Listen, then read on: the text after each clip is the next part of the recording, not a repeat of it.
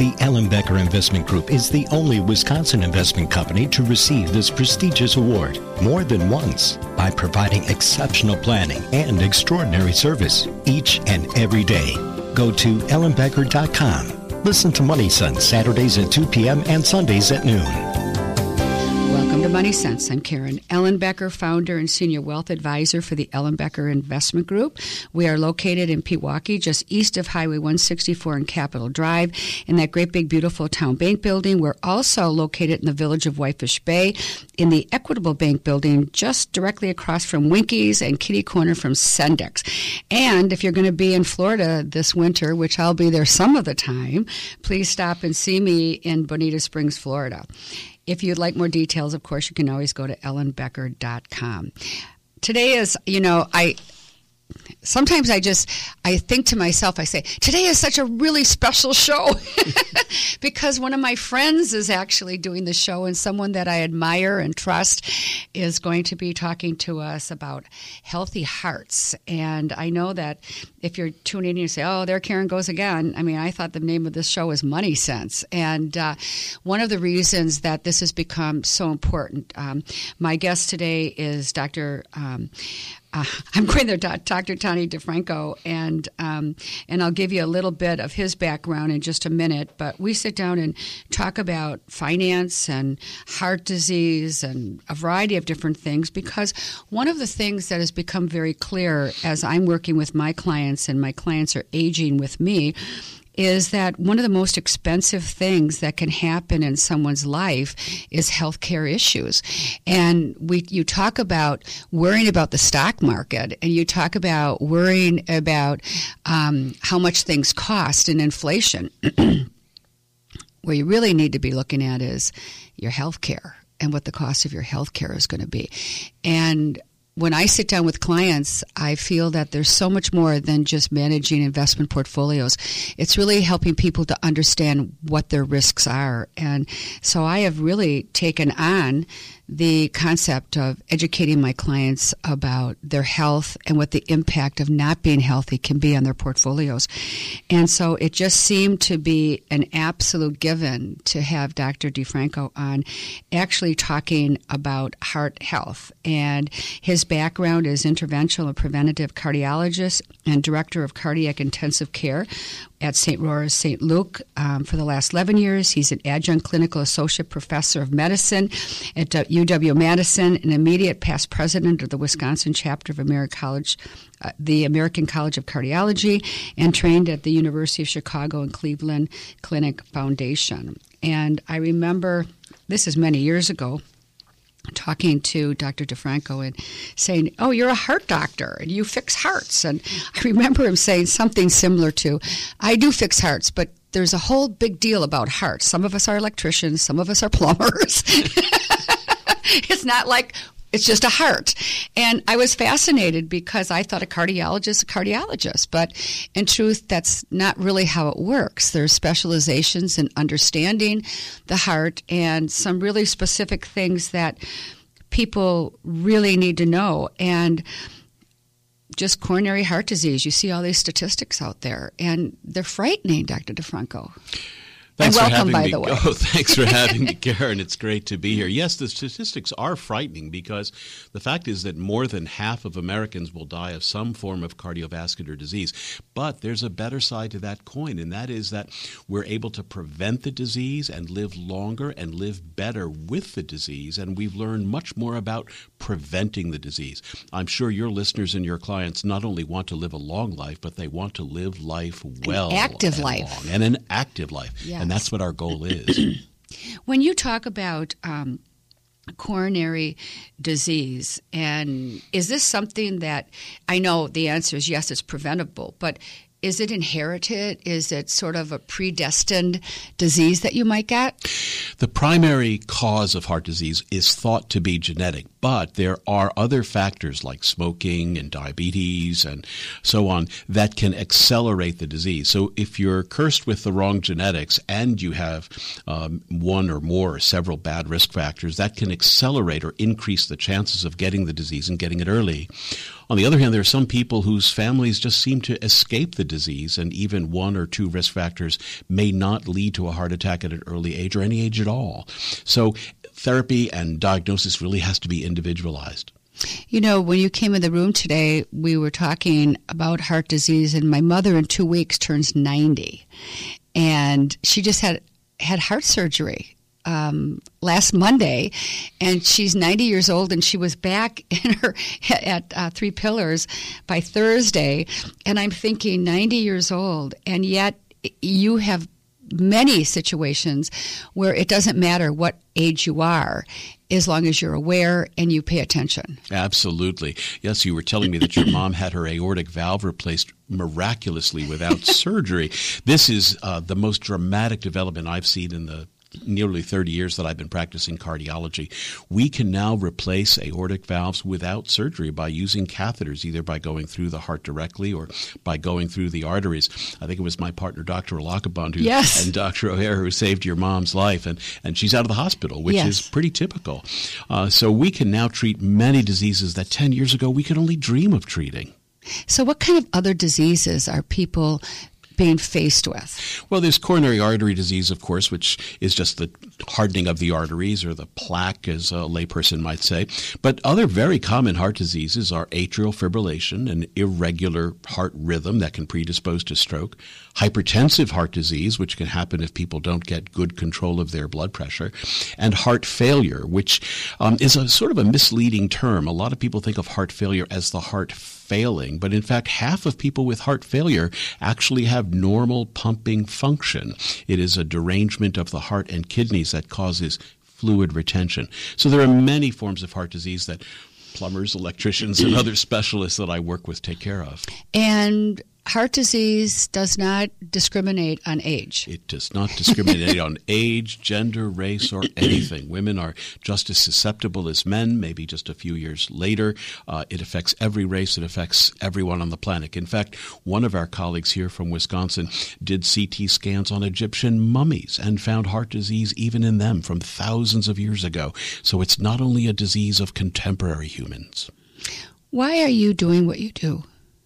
Because we love what we do. I don't know a single colleague that I practice with who does not love what they do. In fact, the average age of American cardiologists is over 55, and yet most of us are still practicing because we love taking care of patients. Yes, and interacting and seeing, and families. I mean, I was just you know, I have to say, when they talked about doing heart surgery on my mom, I'm thinking she's 90 years old, and they said it they'll increase her car, you know, her um, her life and her enjoyment of her life.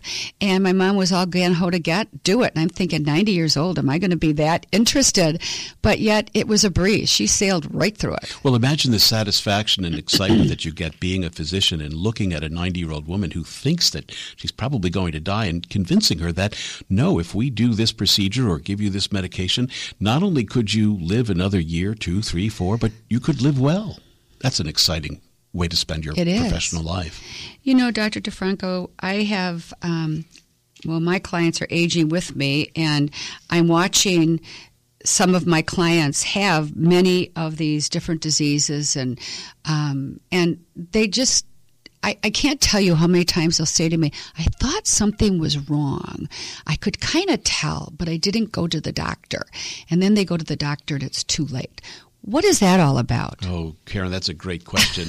you know, a certain percentage of heart attacks, perhaps half, come with no warning at all. But the other half or so, most of those patients will have some symptoms in the days, weeks, or sometimes even months before the heart attack or stroke occurs.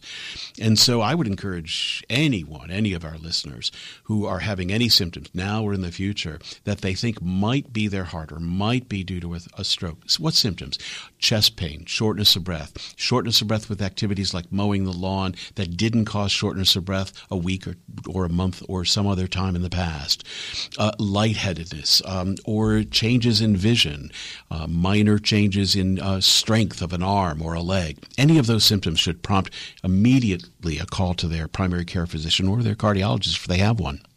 And why why do people resist that? You know, they always. I read something a long time ago that said behind every uh, male doctors a patient is a woman pushing them to the doctor.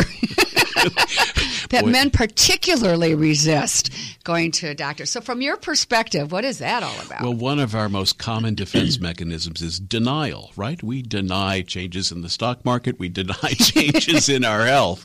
And so uh, we sort of put off what we don't want to face. And uh, unfortunately, uh, my gender seems to do that more than women do. And, and it is true. A lot of times um, I will see a new male patient who's being brought in by his wife because he's telling her about her symptoms.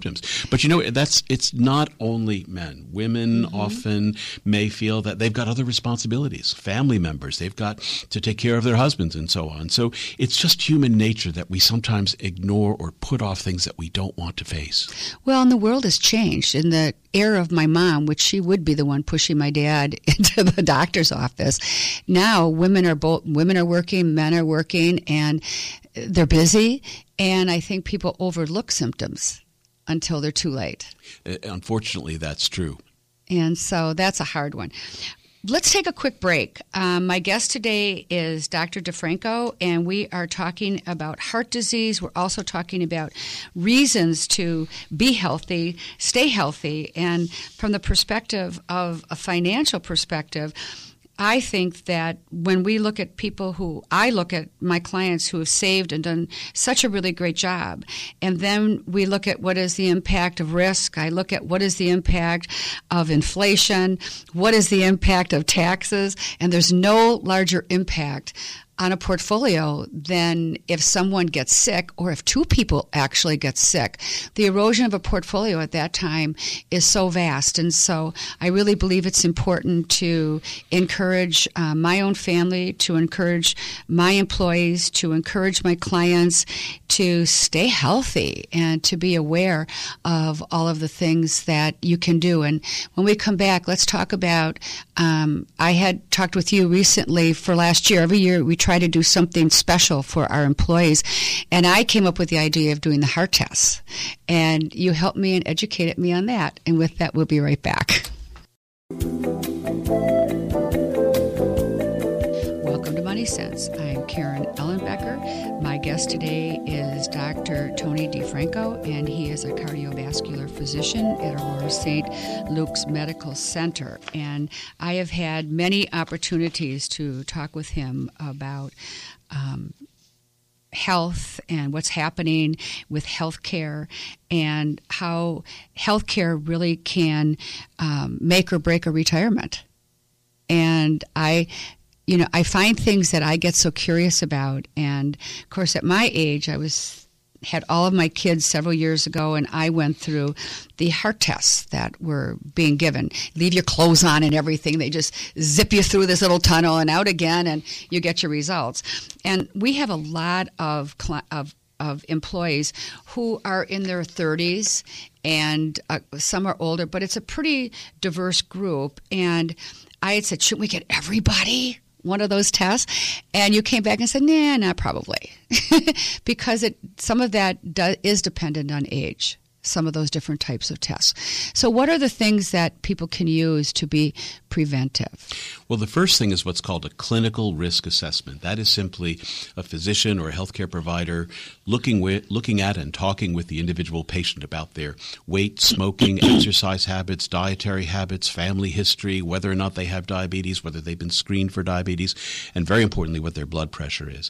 And by putting together a composite of that we can come up with what's called a score and predict their risk of developing clinical or overt heart disease over the next 10 years.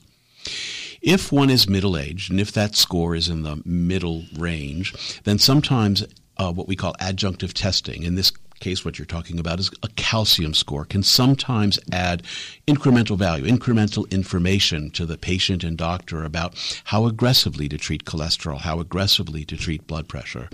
And so when you came to me and asked me about screening your whole staff, well, many of them were in their 30s, and that's probably a bit too young.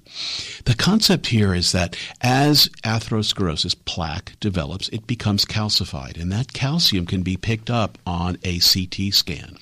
So for the 50 year old, 55 year old, 60 year old person who is questioning whether or not they really need the cholesterol treatment that their physician or provider is recommending, if they do have occult coronary disease on this scan, that could influence their decision not only about whether to take medication, but how aggressively to treat all of those risk factors. Can you explain to me that term widowmaker?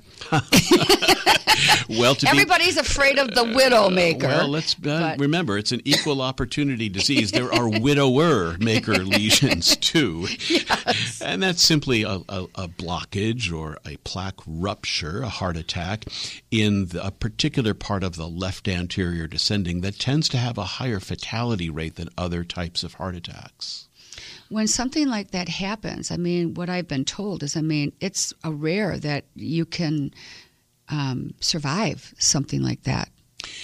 Well, it depends if you make it to the hospital or not. Um, a, a, a, little known uh, achievement of cardiology generally around the world has been that if you uh, survive to the hospital with a heart attack, your chances of leaving are generally 90 to 95 percent.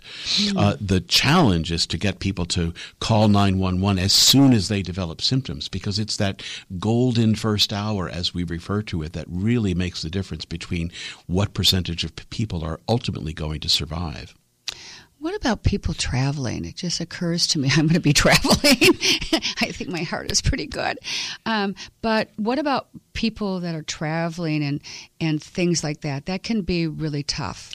Yes but you know worldwide in most of the developed world um, heart attack care is really very similar and very advanced. If you look at uh, survival rates and, and treatment rates in uh, even eastern european countries where i just had the privilege of visiting and teaching um, uh, they're v- just as good as in the united states. Now in parts of the undeveloped uh, or underdeveloped world emerging countries, that can be a little bit uh, different. So traveling to exotic places can be mm-hmm. difficult. Also, airline travel. It's a, it's yes. surprising the number of events occur on. I've airlines. been on airplanes where events have occurred probably three or four times in my life. Yes, as have I. Yeah, and that can be dicey because uh, even if you're flying over one of the world's best cardiac hospitals, you're still pretty far away from it. Yes. That is something.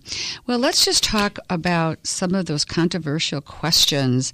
Um, and one of the things that I've had a conversation with you about is there's so many ads on TV about medications and people coming into you and diagnosing themselves and saying, I want to get on this medication. just write me a script and I'll be gone, you yes. know. And so there's there's information out there that isn't truly accurate and just like everybody shouldn't own the same stock, everybody shouldn't have the same prescription. Uh, that's right, because therapy has to be directed to the individual patient, not to, just to the group.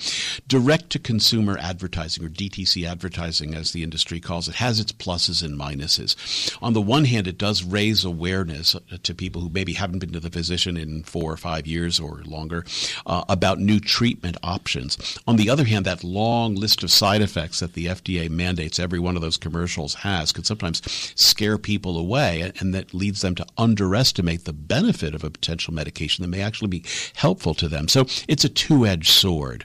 So consult your physician for uh, for each of those questions. Okay, so I'm going to bring up that consult your physician because you just said if somebody hasn't been to the doctor in four or five years, it sounded like that's not a really good idea. How often should people go to the doctor, and how, and how can they be preventative rather than reactionary to something that's wrong? Well, that's a great question. First, everyone should have regular screenings of, from a heart perspective, blood pressure and cholesterol, and that should be begin even in our teenage years. And if everything's normal, at least every five years thereafter. But generally, once we get it to the 45, 50, 55 year old range, having your own primary care physician who knows you, who knows your preferences, who's had discussions with you about what your treatment preferences are, and who can do just an annual quick exam for blood pressure, the appropriate laboratory screening is really invaluable. So I have to, I'm going to own up to this. So I signed up with that Me Too or whatever. Oh, 23 and 23 and Me and the other one. So I did the 23, I did the other one first and it came back that I had absolutely nothing. And I'm thinking, well, that's totally impossible. And so then I did the 23 and Me to double check. And it came back that I didn't have any signs of whatever. And just recently, my inbox was from 23 and Me that they did an Alzheimer's and all these other tests on me. And I opened it up and it said that they couldn't determine that I had any of these, what do they call them? Not genes, but mutations. Mutations. And I'm thinking, oh, thank God, all that forgetfulness I've had isn't really going to indicate that I am getting some kind of dementia. And uh, how true are those things? I mean, you know, I read it, and mine is like, yeah, you're susceptible to gray hair and a larger Adam's apple or something. I'm like, truly. well, Karen, what you're asking about is a new field in medicine called precision medicine. And that's the concept that a lot of our responses to different therapies and different medications is genetically determined. And because we all have many genetic differences, one might be able to sequence the patient's or the person's uh, genome and then make predictions about how they're likely to respond to this or that medication and so on. Right now, there are about 50 mutations that the American Society of Clinical Genetics has determined are important because they could affect treatment and diagnosis decisions in entire families. And many of these mutations are autosomal dominant, meaning that they run in families. So that if you find one person, you've potentially found an entire family who needs to be identified or treated. Now, we're not quite there yet. In other words, we can't do genetic analysis to predict who's going to get Alzheimer's disease. We can do some prediction about who might be more likely than another person. Same with heart disease, same with stroke and other, and other diseases. So we're very hopeful that in the next five years we'll make tremendous advances. For example, at Aurora St. Luke's, Dr. Jamil Tajik is teaching us a lot about using genetic testing to identify people with aneurysms who may be more prone to pass that disorder on to their family members and so on. Let's take a quick break. And I alluded to the fact that we've got a whole bunch of questions about heart disease. And one of them, a couple of them, and we'll answer it when we get back, is what is the ideal blood pressure target? And I know I have very low blood pressure. And um, so I don't know, is that good or bad? I guess you know, sometimes I don't even really understand. So when we come back, you can tell me if that's good that I have low blood pressure. With that, we'll be right back. Welcome to Money Sense. I'm Karen Ellenbecker. My guest today is Dr. Anthony DeFranco, and he is a heart physician. He is with the Aurora St. Luke's Medical Center right right here in Milwaukee, and uh, I'm really grateful that he is my friend and that he was willing to come on and and talk about some of the things that are really important for people to really embrace and understand and to be aware of. Because as I've mentioned in the other segments, one of the most devastating things to a portfolio and you've worked so hard your whole life can be medical care. And sometimes I think what you said, Dr. DeFranco, is that you just get, you're not lucky and you get some bad genes, but other times you, you do have choices and you can prevent some of the things that can happen. And um, earlier, I believe you said that one thing can lead to another. It's like one thing gets out of control and something else can happen. And you gave me a list of fantastic questions. And the first one was, what is the ideal blood pressure target? And I never quite understand that because I have very low blood pressure. And once a doctor told me that you should carry something in your wallet that if you ever get hurt in an accident, they may think you're bleeding out. so I don't know. I was like, really? What am I going to carry?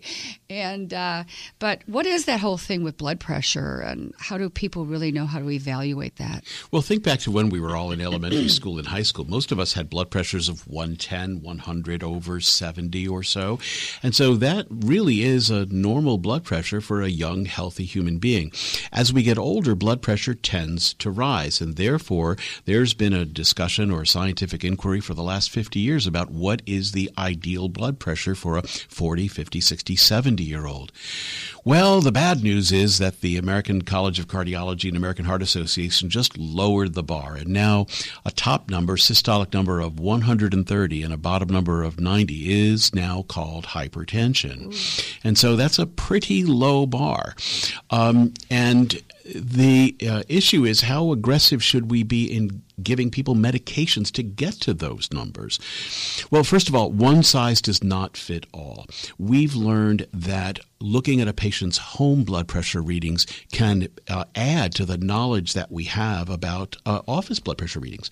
Second is we're not machines, we're human beings, and blood pressure changes not only from hour to hour, but from minute to minute. So we cardiologists generally are more interested in the trend of someone's blood pressure rather than an individual number. And third is uh, there are ways besides medication to lower blood pressure, um, c- cutting alcohol intake, exercising, eating uh, a low salt diet, eating the right diet, um, and getting enough sleep. And if one snores and has sleep apnea, treating that. All of those things can add to medication in lowering blood pressure.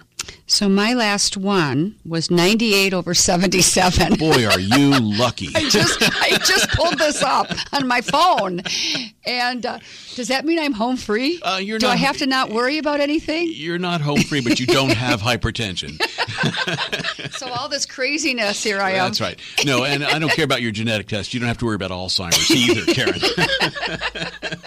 but you see, that blood pressure for an, an 80 or 90 year old might, in fact, be too low. It might indicate mm-hmm. that they're having too much medication.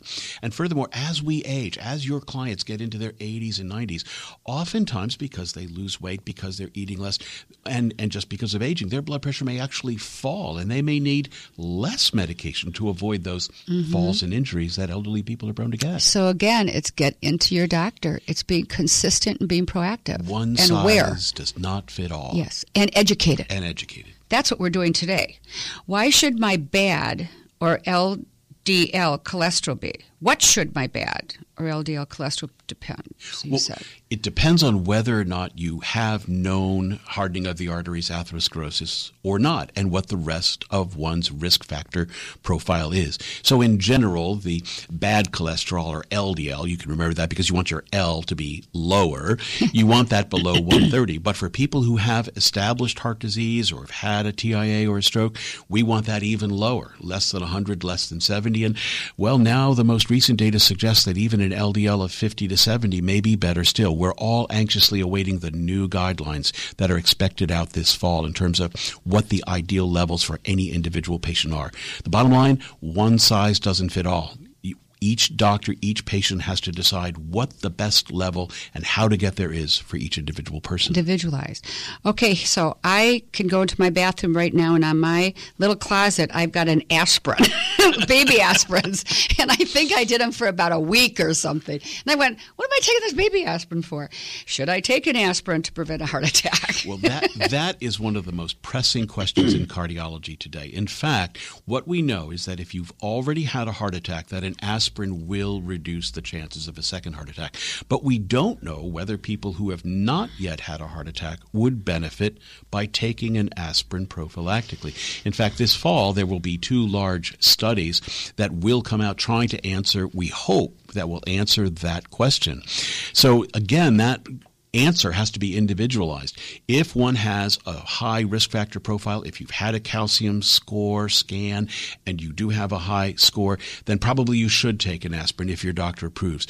However, that answer may change as your clients, as our listeners age, because aspirin does increase the risk of bleeding. And so, mm-hmm. as we mm-hmm. get into our 70s, 80s, and beyond, uh, sometimes it's uh, better not to take the aspirin to decrease the risk of bleeding. Again, one size doesn't fit all. You know, when you talk about bleeding, I've had so many clients come in, particularly in the fall and the and the spring, where they're gardening and trimming, and they have cuts on their arms and things that don't heal, and that's a tough one. I mean, for infection, for a whole lot of reasons. And again, that's why their regimen has to be tailored. And sometimes supplements that people take on their own over the counter, like St. John's wort or uh, the latest fad is CBD oil, can interact with some of the blood thinners and antiplatelet medications that we prescribe. So tell your doctor everything that you're taking, not just prescription medication. So here's a fun one. I can remember telling Julie for years on my gravestone, I won fasting at last. Diet, which is best? yes, that's a that's a controversy. Well, um, or or I feel like a piece of yeast in a dish. I don't know which. there are all kinds of diets out there, and some are backed by anecdotes, and some are backed by science. The two that are backed by science are the DASH diet, or the dietary approaches to uh, reduce hypertension, uh, and the Mediterranean diet. Both of those diets have uh, proven cardiovascular benefits. Recently, they've been combined into something called the MIND diet, which combines the beneficial aspects of both. But from a general sense, you know, the diet that is best for an individual person is the diet that works best for them. You know, some of us just can't count calories. We just can't be bothered. And so a different approach might uh, work better. Uh, but in general, it's the principles of the diet that matter. Low in saturated fat, low in foods that are uh, low in uh, sodium, reasonable amounts of sodium, depending on the individual person and so on. And especially for heart patients, I strongly advocate an occasional uh, referral to a dietitian or a nutritionist because that's what can really help mm-hmm. more than a visit to the doctor. The big fad out there now is fasting. Yeah, yes, the keto diets. the keto diets simply mean that uh, you you are no longer using energy from the food that you ate at your last meal uh, or the day before, and you're now breaking down fats in your system. Um, well, for there are some people for whom that might work, but generally most of us would recommend non-ketogenic diets, simply reducing the amount of calories and increasing the amount of exercise. As a general rule, uh, to lose weight cut calories. To maintain weight, exercise. You know, it's like you can only put so much gas in a car before it overflows. You know, I mean, there's no real magic to it. It's like saving money. Right. I mean, right. There's no magic. You just have to do it. Okay, should I take supplements? You kind of talked about that, and you said in just shortly ago that check with your doctor, especially if you're taking other things, to make sure that the combination is working for you. Everybody's body is different, and I think that's one of the hardest things with ads in on TV or in um, newspapers or magazines, you see them, and it, they make it sound like it's good for everybody, but it really should be individualized. Yeah, no question. The most common supplements are fish oil, vitamin D, CoQ10 in the cardiology mm-hmm. sphere. This fall, we'll have new information about fish oil. The data on that has been somewhat mixed to date. If there's a benefit, it seems to be small, but there may be some groups of patients who benefit, especially if one has high triglycerides. Similarly, with CoQ10, some physicians recommend it uh, for patients who have muscle muscle aches and pains if they take a statin, but the data on that is relatively weak. So, um, again, I individualize my patient's care. Mm-hmm. Vitamin D, the U.S. Prevent- Preventative Services Task Force does not recommend screening people um, for vitamin D deficiency, but here in Wisconsin, boy, we don't get a lot of sunshine, especially six months out of the year. And um, uh, most uh, people, uh, especially over the age of 40 or 50, would benefit by taking a vitamin D supplement if their doctor approves. Statins. Statins, a little bit. The safest drugs that we physicians prescribe, and clearly the class of cardiac medications proven, proven to reduce the rates of heart attack and strokes. The problem with statins, Karen, is that it's hard to get people to stay on a medication that doesn't make them feel any different. And unfortunately, in the state of Wisconsin, we at the American College of Cardiology have data that even after a heart attack and stroke, would you believe that 50% of patients are no longer filling their prescriptions for statin medications? Mm. Uh, and that's a shame because those medications have been proven to reduce the risk of a second heart attack or stroke by more than 50%. A lot of that is just medical literacy. We physicians have got to do a better job at educating our patients how important it is to stay on that medication so that people don't drop off. Hmm. What about coffee for my heart? Gosh, Karen, I hope coffee's not bad for us. I know. Well, um, you know, it's hard to give an opinion about coffee because there are no randomized controlled trials. There are only primarily observational studies. And the observational studies seem to be down the middle of the road. Some show a little harm, some show a little benefit. So I, I think, well, let's go back to that old Greek maxim, right? Everything in moderation. In fact, I think my grandmother used to tell me the same thing everything in moderation. Yes. Um, what about screenings for atrial fib, carotid blockages, aneurysms, that kind of stuff? We're all getting those mailers, Lifeline, and all that stuff. Should people do it? Well, for the right person, that might be beneficial. Um, the problem sometimes with that with those screening mailers is that um, if one gets one at 55 maybe you don't need one at 56 or maybe before uh, going and spending the money on your own ask your primary care physician whether or not he or she thinks that that would be worthwhile for you. So there is benefit to some people for some people for having those screenings but best to check with your doctor. Blood clots I'm going to add that one because that one I hear about with people, and I hear that they're painful. I've never had anything like that, but um, how do people recognize them and how do they deal with them and do they happen frequently? They do happen frequently. It can happen to a completely normal person who takes a two or three or four hour plane or car flight. Um, it can happen to people who have a family history of blood clots forming in veins. And that blood clot is dangerous because it can break off and go to the lungs and what's and called and cause what is called a pulmonary embolism. So we always advise people who are taking long plane or car flights to get up walk stretch even if you can't get out of your seat. And for goodness sakes, if in the first few days after such a trip you have any sudden shortness of breath or any pain in the legs, see a physician. What about those crazy stockings that people buy? They work. that are so tight. They work, and uh, those are called compression stockings. Yes. And um, the light ones you can buy over the counter. The more significant ones you have to have a prescription for. But they too work in preventing blood clots because they force blood into the deep Mm-hmm. venous system where the blood clots form. Let's take a quick break. My guest today is Dr. Tony DeFranco. He is a cardiovascular physician with Aurora St. Luke's Medical Center. And Dr. DeFranco, if somebody says, now this is my guy, I want to see him, how do they go about doing that? Well, they can uh, uh, call Aurora St. Luke's at uh, 414 649 6892. yeah, or they can visit my website at takechargeofyourheart.com. I love that. And with that, we'll be right back. Welcome to Money Sense. I'm Karen Ellenbecker. If you would like more information on the Ellenbecker Investment Group and would like to work with um, financial advisors who really care, please give us a call at 262 691 3200 or go to ellenbecker.com. My guest today is Dr. Anthony DeFranco, cardiovascular physician at Aurora St. Luke's Medical Center. And um, Dr. DeFranco, we talked about a little bit replacing my mom's valve and that. What are some of the other things that are new that people really need to know about? Well, there are technologies that we have now, Karen, that were would have been science fiction 10 or 15 years ago.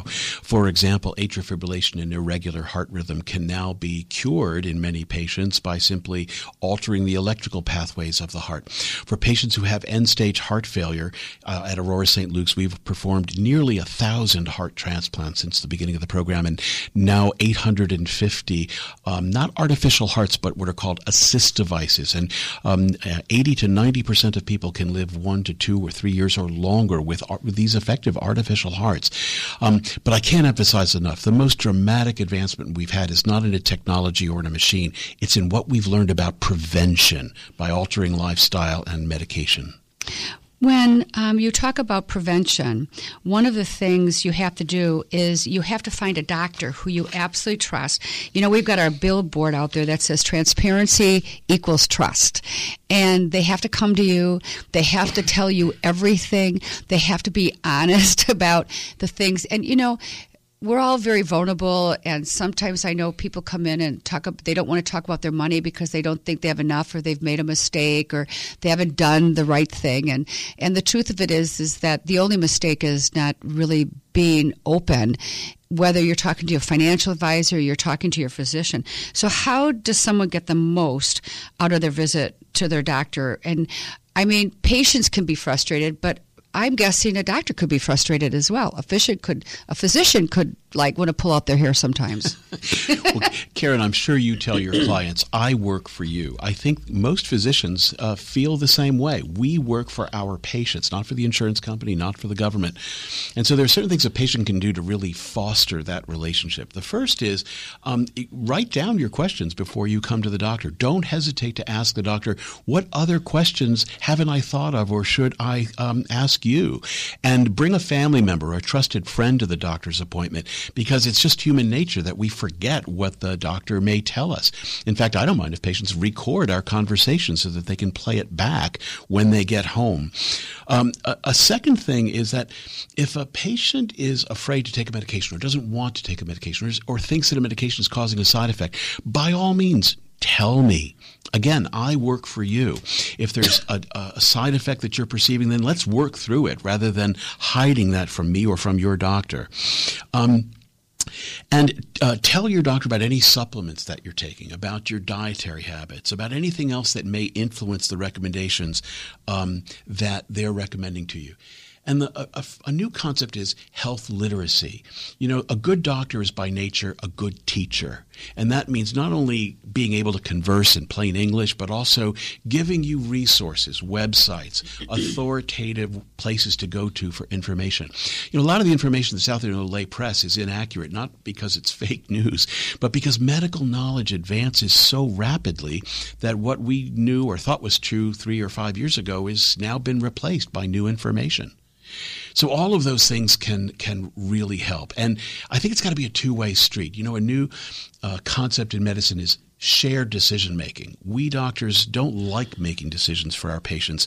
We want to make decisions with patients. We want to help patients make their own decisions. So, a question that I'm curious about would be how important is bedside manner? now, you are a riot and I know how smart you are.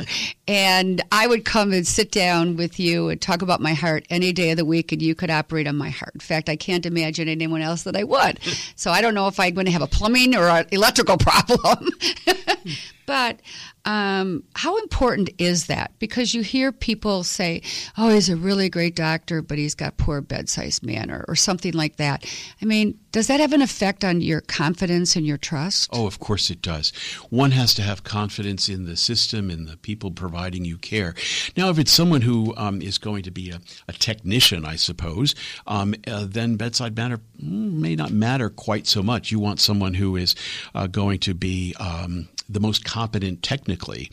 Um, my wife just had eye surgery, and um, I didn't really care about the doctor's bedside manner. I wanted the best technician. But uh, when I go to my uh, physician, who's an, uh, an internist, it, it, that relationship is very important, and you can bet he's an even better communicator than most of us want to be. So then it makes sense, just as people um, go and test out a financial advisor to make sure that it's the right relationship. People should feel comfortable going and testing out different doctors to find the one that really resonates with them and where they feel safe. No question. You know, the old adage, the squeaky wheel gets the grease. I, I can't impress upon people the most, especially patients with diabetes. Um, if you don't take charge, if you're not proactive, the system is not really designed to come to you you've got to go to the system and demand the care that you need and feel free to ask the questions about what it is that you do need. Because I think many different fields they feel like someone is on a pedestal and they're afraid to ask those questions. But you said it earlier I'm working for you. No doubt about it. Yeah. And that's the only way you can get to that customized, individualized kind of care that we've been talking about for the last hour. You had said that if people want to um, learn more, and you have some um, great information on takechargeofyourheart.com. So people can go there for one thing. Yes, and there's also um, the Aurora website at yes. aurora.org uh, uh, and also the Re- Aurora referral line, which is uh, 800 uh, 694 6894 uh, for a referral, self referral to any uh, Aurora cardiovascular specialist. Do you have any parting thoughts with healthcare changing and and just my listeners are out there, and uh, I know that they truly appreciate getting such straightforward advice in a way that they can hear it. That's what I just adore about you is that you always say things in a way that people can hear it because people don't move or act or do anything unless they can actually integrate it and feel feel comfortable with the information. So what would you say to my listeners? Well, as we all know, uh, healthcare is changing very rapidly and it's difficult to predict what the future is going to hold. I would just emphasize the difference between health insurance, which is the political debate, and health care they're different. Uh, and in order to get good health care, you've got to be knowledgeable, you've got to have access, you've, and you've got to have knowledge, and you've got to be proactive. So prevention really is the key to all of the, the diseases. Just like prevention for financial health is important, prevention to live long and live well is important. Um, and uh, fortunately, there are ways to get access to care, even if one has no insurance um, in the greater Milwaukee area. Uh, and um, there's no substitute for prevention. My guest today is Dr. Anthony DeFranco. He is a cardi- cardiovascular physician at Aurora St. Luke's Medical Center, and I believe the phone number was 414 649 6892. And uh, so we've got to quit. There's so much more to say. But with that, I want to say, as always, I hope that I made a difference in your personal and financial well being. And remember, before we plan, before we advise, before we invest, we always listen. Have a great weekend.